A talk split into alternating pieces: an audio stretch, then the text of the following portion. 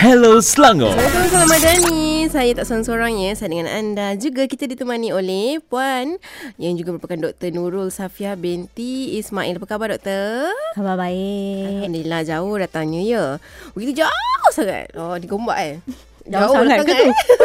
15 jam perjalanan Hmm, Flight ya. okey eh? Flight Oh, flight memang okey. Ada delay sikit lah. Sikit eh Ah, Kita nak cakap selamat datang ya Perspektif kesihatan ya Kita ambilkan oleh uh, Puan Nazar kita hari ni nak cerita Nak kongsi-kongsi pasal denggi ya Ya. Oh, betul tu Bila doktor cakap nak kongsi pasal denggi kan Mm-mm. Saya duk fikir Semalam dah cabut tau um, Tempat yang nyamuk boleh masuk tu Kelambu macam dekat dapur tu Mhm. Yang besi, besi jaring lah Jaring yang halus-halus tu kan Ha. Ah, kononnya nak beli hari ni. Lepas tu saya bawa RM70 nak pergi beli jaring. Saya lupa masuk line je saya beli. Beli item ikai, saya beli apa biskut, beli tu, beli, beli, ni. Jaring tak beli. Ah, salah sebab tu. Patut memang niat tu dah betul. Tapi keluar tu tak bawa benda yang sepatutnya beli eh. Kan? ha, dia lupa dah apa nak beli eh. Ha, macam tu kan. Bukan apa kita kalau kat Selangor sedia maklum kes tertinggi juga kan. Ya. Ha, paling tinggi juga di Malaysia. Jadi mungkin doktor boleh kongsikan eh, situasi semasa lah ya. Mm-hmm. Ha, secara spesifiknya di Selangor dan Gombak. Okey. Okey, uh, di Malaysia sehingga kita kira uh, sehingga 28 hari bulan 1 iaitu hari Sabtu lepas, mm-hmm. eh, uh, di Malaysia kita ada mendaftarkan 8,968 kes denggi lah. 900? 68 kes didaftarkan. Ah berbanding dengan tahun lepas pada waktu yang sama 2948 kes sahaja pada waktu yang sama pada tahun lepas. So ini peningkatan 204.2%. Ah itu untuk Malaysia tau. Malaysia. Saya cerita Malaysia dulu sebelum saya pergi Selangor. Sorry. Okey, okey. Ah, ah, Malaysia, eh? Okey. So untuk Malaysia ni daripada 8968 kes ni ah ah, dan juga ada 4 kematian. Daripada kes-kes ni ada 4615 yang disumbangkan oleh uh, Negeri Selangor? Ya. 4,000 berapa tadi? 4615 kes. Eh? Ui, maknanya lebih kurang separuh lah. Lebih kurang lebih sikit dari separuh lah kan? Lebih Ah, eh? mm, Ah, lebih sikit dari okey, separuh. faham. Yes. Di Malaysia, keseluruhannya tu uh, lebih separuh dekat Selangor saja eh? Yes, lebih separuh di Selangor sahaja dan peningkatan pada tahun ini sebanyak 142% lah berbanding dengan waktu yang sama pada tahun lepas. Itu untuk Selangor. Oh, Ah, ah. hai. Sebab saya ni dari Gombak Saya cerita sikit pasal Gombak lah oh. uh, kan? uh, Jadi untuk Gombak ni uh, Untuk setakat uh, hari hari Sabtu lepas 647 kes lah uh, didaftarkan okey, Ah, faham. Dia adalah daerah keempat yang terbanyak kes lah Uh, di Selangor. Ini bukan sesuatu yang boleh dibanggakan eh. Aha, Tidak, gitu. sebenarnya situasi ni amat membimbangkan. Kan? Eh? Ha, kita kena buat something. Kita tak mau dia terus naik. Kita nak buat something, uh, kena turunkan dia balik. Uh, kan kalau boleh tu mm, tak nak kes sebab dia boleh melibatkan kematian juga ya. memang. Uh, uh. Jadi kepada anda ya, yang tengah ikuti kami sekarang ini di Facebook Live Selangor FM, terima kasih diucapkan. Uh, kalau ada sebarang soalan jangan malu ya. InsyaAllah doktor boleh jawab semua eh. InsyaAllah. Jangan macam tu doktor. Okey, apa agaknya faktor ya doktor eh, yang boleh um, sumbangkan penyakit demam denggi sebab yalah kalau kita uh, sedia maklum tu macam mm-hmm. denggi nyamuk tu kan tapi mm-hmm. secara lebih detail lagi apa yang boleh menyumbangkan um, masalah itu kenapa dia susah sangat nak dibanteras eh? Mm-mm. Okey, untuk apa-apa penyakit berjangkit, kita selalu cerita tentang host agent environment lah eh. Ah tapi untuk denggi ni kita tambah sikit vektor. Okey, apa host? Host tu perumah lah eh. Ha-ha. Untuk denggi ni perumah dia adalah manusia. Ah. Manusia. Ah manusia rumah dia manusia lah host Yelah, dia yelah, adalah faham. manusia. Ah. Jadi manusia ni apa yang uh, menyebabkan naiknya kes tu? Apa sifat manusia ni yang menyebabkan naiknya uh, kes tu? Contohnya mm-hmm. pergerakan manusia. Hmm. Ha jadi dia banyak bergerak dan kita pun ada banyak ialah, ialah pengangkutan awam yang bagus. Kita ada manusia ni senang bergerak. Dia boleh bergerak sendiri jalan kaki, dia boleh bergerak melalui pengangkutan eh. Mm-hmm. Dan orang-orang yang mempunyai uh, kira yang ter- terkena demam denggi ni eh dia membawa virus tu dibawa ke tempat lain. Hmm. Ha, jadi sebab itulah dia tersebar. Contohnya orang Selangor kena demam denggi dia pergi balik kampung kat Kelantan. Okay. Jadi virus tu kalau kat Kelantan tempat kampung dia tu ada nyamuk, hmm. badan dia waktu tu ada virus jadi ha, Kela- Kelantan pun boleh ada start jadi kes. Hmm. Ha, itu faktor manusia. Ha, banyak pula nak Eh, ceritanya. lupa pula ada faktor manusia ni kan. Ha, faktor manusia. Okay, faham. Nombor dua adalah kita cakap agent. Kita sebut pas, uh, kita sebut uh, selepas manusia, kita cerita pasal agent. Agent untuk uh, denggi ni adalah virus denggi. Virus denggi ada empat subtype. Eh, Hmm. then one, then two, then three, then four atau then satu, dua, tiga, empat lah. Eh, Eh, apa tu? Ah, dan satu, dua, tiga, empat ni, kalau misalnya dah kena dan satu, eh, immunity dia hanya untuk dan satu saja. Maknanya dia boleh kena dan dua, dia boleh kena dan tiga, dia boleh kena dan empat. Oh. Ha, jadi lifelong immunity dia hanya untuk satu sahaja uh, subtype tu. Ha, hmm. Jadi dan kita nampak juga kalau misalnya contohnya uh, pada ketika itu uh, subtype uh, subtype yang paling prevalent lah kita panggil yang paling banyak adalah subtype den 1. Okay. Bila ada pertukaran subtype maksudnya kita nampak eh lepas ni banyak pula den 2. Ha waktu tu biasanya kita nampak ada peningkatan kes juga sebab yalah in a way hmm. orang yang dah yang dah kena den 1 pun masih lagi boleh kena den 2. Hmm. Ha jadi memang den 3, den 4. Ya betul. Keseluruhan den berapa? Empat. Empat. Hmm, empat. Hmm, okay. okay. Hmm. Itu untuk agent environment. Environment ni semua orang tahulah maksudnya persekitaran. Kalau ada banyak bekas potensi kawasan yang ialah persekitaran yang kotor, banyak bekas kadang, pe- kadang yang bersih pun penapis air yang bawah tu ke. Yes, kan? betul. Hmm. Ah dan juga masuk kepadatan penduduk kan, populasi tu kan. Ah hmm. jadi ialah keadaan uh, perumahan tu sendiri. Jadi uh-huh. persekitaran tu itulah yang menyumbang kepada banyaknya kalau uh, banyaknya kes contohnya urbanisasi ke banyak naik bangunan-bangunan tapi hmm. tak terjaga, tak terancang, ah uh, kita tak kita tak cari dan musnahkan tempat-tempat pembiakan ni maka dia pun boleh menyebabkan uh, merebaknya penyakit tu lah mm. eh uh, okey uh, dan akhir sekali ini yang saya rasa saya nak tekankan sebab ialah denggi ni penyakit bawaan vektor atau nyamuk lah okay. eh. untuk nyamuk ni nyamuk Aedes. Semua orang pun dah tahu pasal nyamuk Aedes kan? Mm-hmm. okey nyamuk Aedes ni ada dua jenis okay. uh, satu nyamuk Aedes aegypti. Selalunya aegypti ni ada dalam rumah. Selalunya lah aegypti. Eh? ah aegypti. Yang keduanya adalah nyamuk Aedes albopictus. Yang ni selalunya ada wow, albu albopictus? Albopictus eh. Okey okey yang ni selalunya berada kat luar rumah lah eh. Uh-huh. umum semua tahu kan bahawa nyamuk yang menyebarkan penyakit uh, demam denggi ni nyamuk betina semua orang tahu ha itu memang semua orang tahu slow sikit eh. tapi orang tahu tak kenapa Kenapa ya? Ah sebab mm-hmm. nyamuk betina ni perlukan sebenarnya dia dia mengisap darah ni sebab dia perlukan protein dalam darah tu untuk bertelur. Hmm. Ha sebab itulah uh, dia mengisap darah. Hmm. Eh?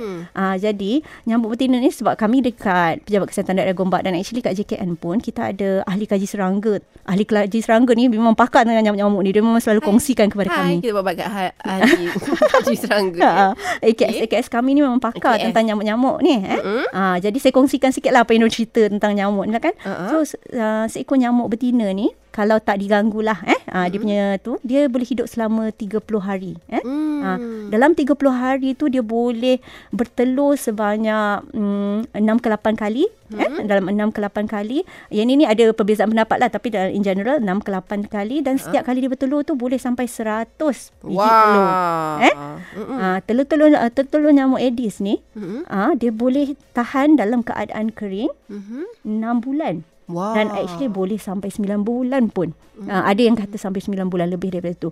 So bila ada air sahaja di situ. Jadi balik. Yes. Jadi. Air banyak mana? Setengah sudut kecil. Oh boleh uh, dekat-dekat dah tu tapi uh, satu sudut teh cukup. Sudut teh ya. Satu sudut teh dah cukup untuk mm. menetaskan Ha, oh. telur-telur ni menjadi jentik-jentik. Yang dua ekor tadi tu lah eh? eh Egypta dengan Albupites tu. Ya, dua-dua pun sama. Oh. Ha, ha, ha. Untuk yang uh, maksudnya dari segi ni lah. Eh? Ha. So, uh, satu lagi yang saya selalu tekankan yang mungkin orang tak berapa tahu sebab saya selalu nak cerita adalah nyamuk Aedes. Uh, untuk demam denggi ni, mm-hmm. kita dapati ada trans-ovarian transmission. Maksud dia mm-hmm. adalah uh, mak nyamuk ni saya panggil mak nyamuk lah. Mak nyamuk ni bila bertelur oh, bonda dia lah. uh, bonda dia. Ya, ya betul. Bonda dia. Bila bertelur actually dia boleh pindahkan atau transmit kan mm-hmm. nyamuk uh, uh, virus tu kepada dia punya telur Hmm, so telur yang kita kata ha telur yang kita kata boleh tahan dalam keadaan kering 6 bulan, bulan tu ha? ha dapat air sikit ha dia jadi jentik-jentik, jentik-jentik tu jadi nyamuk, jentik nyamuk tu dah siap ada virus dah. Oh. Ha, jadi dia gigit orang dah terus boleh transmit balik. Aduh. Ha. Yang nyamuk ni nak tanya sikit. Mm. Mak dia kita ni bukan doktor tau. Mm-mm. Dia gigit kucing semua juga tu ke? Uh, ke manusia je. Dia tengok jenis nyamuk. Oh, eh? Uh. pun ada juga. Darah Ada protein eh? Uh, Ya yeah, betul. Uh, Nyamuk ni pun ada preference juga. Tapi sebenarnya sebab tu lah Dia pasal nyamuk ni kan Sepatutnya kena tanya AKS Tapi hmm. uh, Yang saya boleh ceritakan sikit saja Yang macam Aegypti ni Dia memang preference dia Pada manusia. Manusia. Uh, eh. uh, Tapi nak lebih-lebih tahu Kena tanya AKS Itu kepakaran mereka. Apa nanti Cik Penebit Tiba-tiba. Jangan macam-macam ni Sen katanya. Wah, ini pun maklumat ni dah cukup lengkap dah juga ni. Hmm. Ha, banyak kita belajar hari ni kan. Hmm. Ha, terima kasih kepada yang menyapa ya di Facebook Live Serang FM Muhammad Kamal Razani Niha Aniza. Ha, dia juga Hasnul Rizal Ali ni. Ramai yang menyapa doktor ni. Maklumlah doktor kita cantik ni kan. Oh, si indah. Namanya kan Doktor Nurul Safia. Oh. Terima kasih. Ha, kan, ada hmm. Amin, ada Rosli Sabiri. Kalau anda ada soalan ni, jangan malu-malu.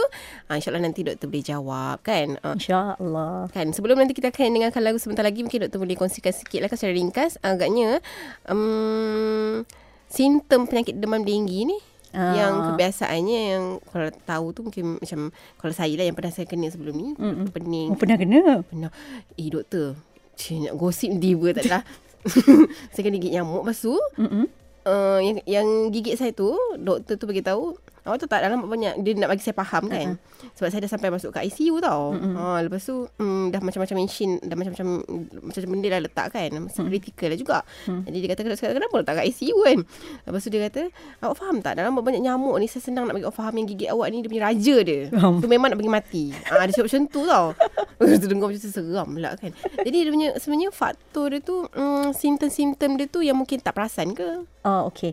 Untuk demam denggi ni selalunya orang memang tahulah kan. Uh, dia akan ada demam. Ada orang sebenarnya yang orang tak tahu adalah ada orang boleh kena demam denggi tapi dia tak tahu pun dia kena demam sebab dia tak ada simptom. Ha, memang ada macam kita tahu yang COVID kata tak ada simptom. Ah begitu juga demam denggi pun ada juga yang tak ada simptom. Yang untuk orang-orang macam tu kita tak tahulah, kita tak dapat detect lah eh. Tapi untuk orang-orang yang lain biasanya kita uh, biar dia datang dengan demam, uh, demam, sakit sendi, sakit uh, lutut katanya kan kadang-kadang tu sakit uh, badan, muntah-muntah, loya. Oh itu yang uh, biasa. Itu yang biasa. Even cirit beret, oh. naik ruam, uh, itu semua tanda-tanda tanda-tanda tapi uh, kalau ada tanda-tanda macam tu terus kena terus pergi kepada klinik kesihatan atau fasiliti kesihatan mm-hmm. yang terdekat mm-hmm. eh uh, sebab uh, apa tu namanya kita ni uh, tak kadang-kadang tu tak sedar kan kita tak tahu jadi biar doktor yang tengok mm-hmm. doktor yang tengok uh, sebab yang pan- yang penting ramai orang rasa macam okey tak apa kejap lagi satu dua hari lagi ni hilanglah demam saya mm-hmm. eh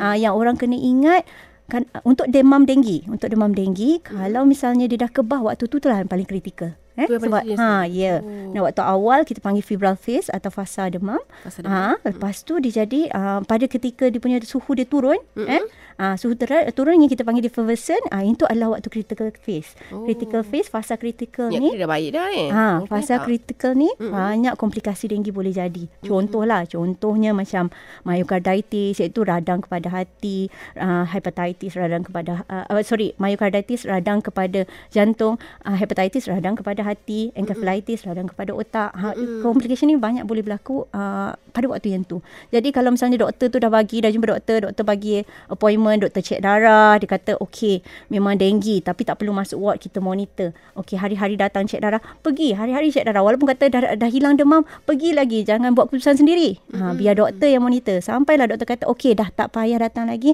barulah Ha, tak payah datang lagi. Okey, faham. Hello Selangor. Kembali bersama dengan ha, saya Anis dan juga Dr. Nurul Safia Ismail. Ha, merupakan kita punya pegawai perubatan unit vektor ya, pejabat kesihatan daerah Gombak. Ha, hari ni kalau di Gombak hmm, berurusan seperti biasa ya. Ya. Ke cuti? tak. Ya? Tak. Okey, jadi ada yang bertanya juga. Terima kasih eh kepada Rosidi Sabiri, Wan Kajang, menyapu juga Apple Hijau. Katanya Dr. Nurul nak tanya, betul ke kalau pernah kena demam denggi, uh, macam ada risiko untuk kena lagi? Sebab nurse sebelum ni pernah cakap kat saya. Uh, tapi saya um, kena jagalah sebab um, saya suka kena demam ni. Okey. Oh, dia kata dia suka juga bila demam ni nanti berjadi kurus. Sebab tak lalu makan agaknya. Eh? Dia macam ni. Uh, macam saya cakap tadi, denggi tu ada empat subtype kan? Dan one, dan two, dan three, dan four. Uh, uh-huh. Dan satu, dua, tiga, empat. So, ya. Yeah, kita boleh kena yang lain. Maksudnya kalau kita dah kena satu dan one, kita boleh kena dan two. Kena Kemudian. one betul kena one balik boleh? Ah uh, then uh, tak. Dan one, uh, bila dah kena, kita dah dapat lifelong immunity lah pada uh, dan one ni. Maksudnya dah oh, immune lah. Tu, eh? uh, tapi hmm. kita boleh kena, boleh kalau ikut teorinya boleh sampai empat kali lah kan. Uh-uh. Uh, tapi selalunya bila dah yang kali kedua kena dah tu, selalunya lebih severe lebih teruk lah eh simptom lebih teruk associated dengan lagi banyak komplikasi dan lagi banyak kematian associated dengan hmm. macam tu secondary infection lah eh oh. ha, ha, ha. jadi maksudnya komplikasi dia lebih tinggi lah ha, hmm. jadi kena berhati-hati kalau orang dah pernah kena denggi pun jangan kata eh tak payah check lah saya dah pernah kena eh tidak oh. ha, boleh kena lagi boleh kena dan tu ke 3 ke 4 ke ya ha, ha. tadi doktor ada kongsikan ada dua jenis um, nyamuk kan hmm. Egypta dengan albupitus maaf kalau salah sebut betul ke betul okay, yang boleh dua, doktor dah jangan begitu seram juga okay yang dua tadi tu kan mm-hmm. yang tu kira day 1 dan 2 dan 3 dan 4 tu dia uh, macam dia uh, boleh bawa dia boleh bawa virus denggi hmm. semua semua virus denggi tu dia boleh bawa. Hmm. uh, dan actually dia boleh bawa virus-virus lain jugalah. Tapi sebab kita punya topik denggi hari ni oh, jadi kita tak nak digress lah. oh, okay, sebenarnya dia boleh bawa juga yang lain eh. Okey okey. Uh, dan kalau yang masyarakat kena tahu lah tadi, tadi sebelum lagu tadi doktor ada kongsikan mengenai simptom yang kita biasa dengar kan? Hmm. uh, yang segala cerit berit segala demam kan? Hmm. mual, mual semua tu yang tu kalau dari segi individu kan? Kalau hmm. daripada segi masyarakat apa yang boleh dilakukan lah usaha yang boleh dilaksanakan lah eh. Uh, ni kita pergi kepada pencegahan ya Mm-mm. untuk masyarakat tu. Maksudnya ialah kalau dah kena denggi tu dia kena cepat-cepat dapat rawatan kan? Tapi apa uh-huh. yang masyarakat boleh uh, uh, boleh bantu? Maksudnya bahagian uh, pejabat kesihatan daerah sebab ramai orang ingat bila kena denggi ni kita tengok uh, dia lah macam KKM punya lah kan? Sebab Mm-mm. sakit kan? Jadi uh, sebenarnya masyarakat memainkan peranan yang penting. Apa dia memang kita memang perlukan masyarakat untuk uh, stop progression disease ni kita memang stop transmission disease ni kita memang perlukan masyarakat lah eh mm-hmm. peringkat community lah ni ha, peringkat community ya mm-hmm. yeah. so langkah pencegahan yang boleh di, uh, diambil oleh orang awam eh untuk mengelakkan diri daripada terkena demam denggi nombor satu at least lah ini memang kita selalu cakap slogan kita luangkan masa lah at least 10 minit seminggu eh 10 minit seminggu untuk melakukan aktiviti cari dan musnah maksudnya kita cari tempat uh, yang kita rasa berpotensi pembiakan. Apa mm-hmm. contoh-contoh tempat dia? Uh, uh, macam yang orang kata bawah kowe itu yang kata tempat bersih tu kan yang kita tak uh, yang kita yeah. uh, bawah yang semua jenis penapis uh, lah kan. Uh, tidak, uh, bukan kowe lah. tak maksudnya kowe kuku apa-apa yang ada. Ha uh, ya apa-apa tapisan yang boleh menakung air. Sama juga macam kalau kita punya alas uh, pasu bunga, uh, uh, kan? kita punya alas pinggan tu kan kalau kita basuh-basuh pinggan kita letak situ kan, tempat kan yang bawah uh, yang bawah tu ya uh, pam tandas. Itu yang kat dalam rumah yang kadang kita tak perasan. Uh, kalau yang kat luar. Contohnya kita jenis suka menyimpan uh, apa tu namanya tong-tong cat kan kita tak buang hmm. kita simpan. Lepas tu tempat tu pula Sayang boleh kena katanya ya. Ha itulah.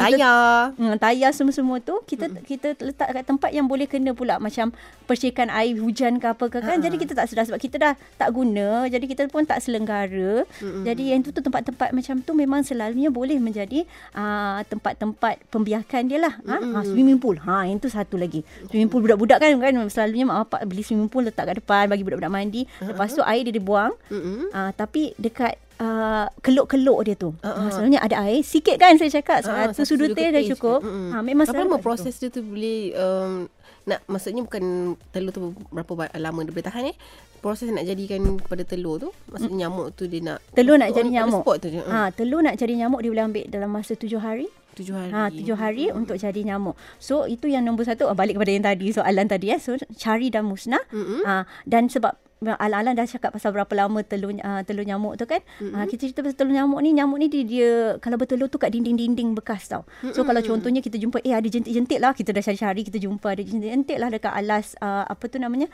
alas pasu ni. Uh-huh. Kita dah terbalikkan alas tu, mm-hmm. kita dah tuang air dia. Jangan lupa sental. Kenapa sental? Mm. Sebab telur tu lah. Oh, ha, nanti telur tu boleh ada dalam keadaan kering. Kan? Ha. ha, nanti dapat air sikit lagi jadi jentik-jentik balik. Okay, so faham. kita sental dia punya dinding-dinding tu semua, eh. Ha, hmm. selepas buang air tu sental and then terbalikkanlah kalau uh, kalau benda-benda yang kita boleh buang, kita buang, kita musnahkan. Okay, Tapi faham. yang kita pakai tu kena selalu selenggara. Itu nombor satu.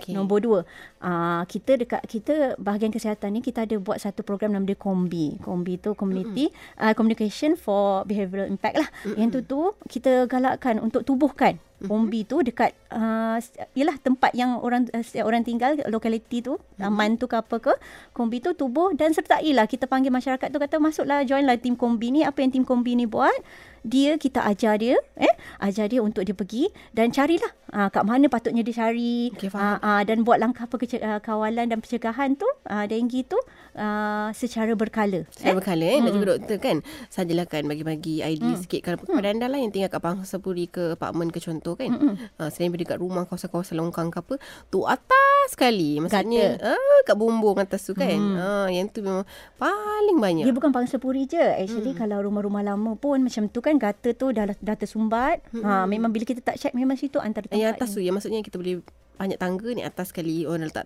orang macam orang letak tangki macam Oh, tu. ah, itu Ah. pun boleh juga. Ya betul. Saya ingat pasal gata tu. Gata Tu pun tu, pun ya ya kan? juga. Ah. Mm-mm, gata pun ya juga. Sebab sesudu je dia dah boleh membiak kan. Uh, sebab kalau tersumbat kan orang tak check. Tinggi-tinggi ni orang tak check. Tapi kat situ boleh jadi tempat uh, pembiakan nyamuk Aedes lah. Okey, kan? Ah. Ada lagi? Ada lagi of course mesti kalau macam uh, yang biasa-biasa yang kita boleh buat uh-huh. uh, kita pakailah yang selalu kata pakai repellent eh uh, itu untuk elakkan daripada kena jangkitan uh, maksudnya kena gigitan kan kita pakai repellent untuk repel nyamuk tu. Uh, repellent tu kita boleh dapat daripada farmasi-farmasi pun kita boleh beli kat farmasi. hari-hari ke?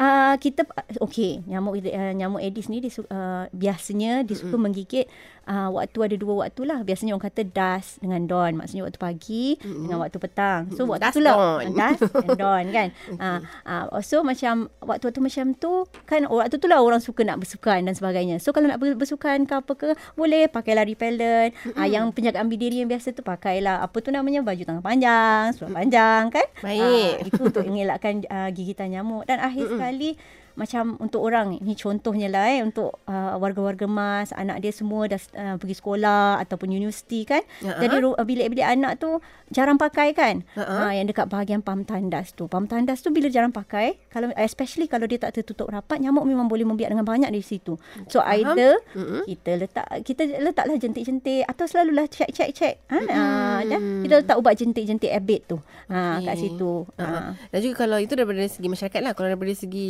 uh, pihak KKM sendiri ataupun uh, daripada pejabat kesihatan daerah ke contoh kalau kat Gombak ke uh, agaknya kalau boleh kongsikan dengan masyarakat apa yang selalunya pihak puan buat uh, pihak doktor buat dekat sana tu. Okey, apabila uh, seorang tu kena denggi, mm-hmm. dia dapat rakan rawatan dekat mana-mana fasiliti kesihatan kan. Ha. So doktor dekat fasiliti kesihatan tu uh, actually kena notify kami dekat pejabat kesihatan daerah Gombak. Uh, bukan daerah Gombak lah, mana-mana pejabat kesihatan daerah yang terdekat, okey, Ha. untuk notify and then uh, untuk beritahu kat kita, oh orang ni ada orang nama ni ni sekian sekian sekian, alamat sekian sekian dengan uh, nombor telefon sekian sekian ni dah kena denggi. Hmm. Uh, berdasarkan daripada ujian denggi yang dilakukan ke apa dan berdasarkan simptom dan sebagainya dinotify kepada kita. Mm-hmm. Jadi orang kat pejabat kesihatan uh, daerah Gombak ni kita uh, yang mana-mana pejabat kesihatan daerah lah. Ya. Uh, ni bila kita terima notifikasi, kita akan siasat kita akan call orang tu.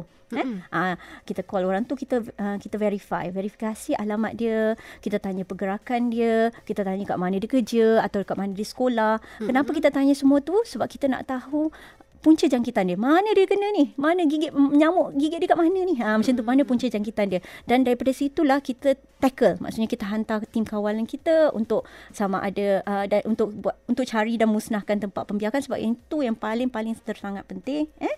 Uh, dan keduanya adalah untuk uh, hantar uh, untuk kita buat larviciding lah atau iaitu pembu- uh, kita racun uh, kita letak racun jentik-jentik ataupun kita buat semburan kabus eh? Uh, yang selalu orang kata uh, larviciding dan fogging kan? Uh, so kita akan buat aktiviti-aktiviti situ tapi yang paling paling paling paling penting sekali adalah memang source reduction iaitu kita kena musnahkanlah tempat pembiakan. Sebab macam yang saya dah cakap tadi kan? Ha, kalau nyamuk tu ha. daripada uh, daripada dia punya telur tu nak jadi nyamuk tujuh hari je. So kalau kita dah lepas apa tu kalau kita fogging kita hanya bunuh nyamuk dewasa sahaja Mm-mm. ha Okey, jadi faham. hmm. Uh, itu yang penting eh. Okey doktor, uh, ada uh, Aina ya yang mendengarkan sekarang ni melalui RTM Click. Katanya kalau betul ke kalau kena nyamuk tu kena gigit uh, dengan hmm? apa tu nyamuk denggi ni kan. Hmm. Um, minum jus betik tu boleh elok. Hmm. Mak saya mak, mak saya dia kata bagi lah nak nak minum jus tu konon-konon bukan konon-konon lah bagi dia macam tu cepat baik kan.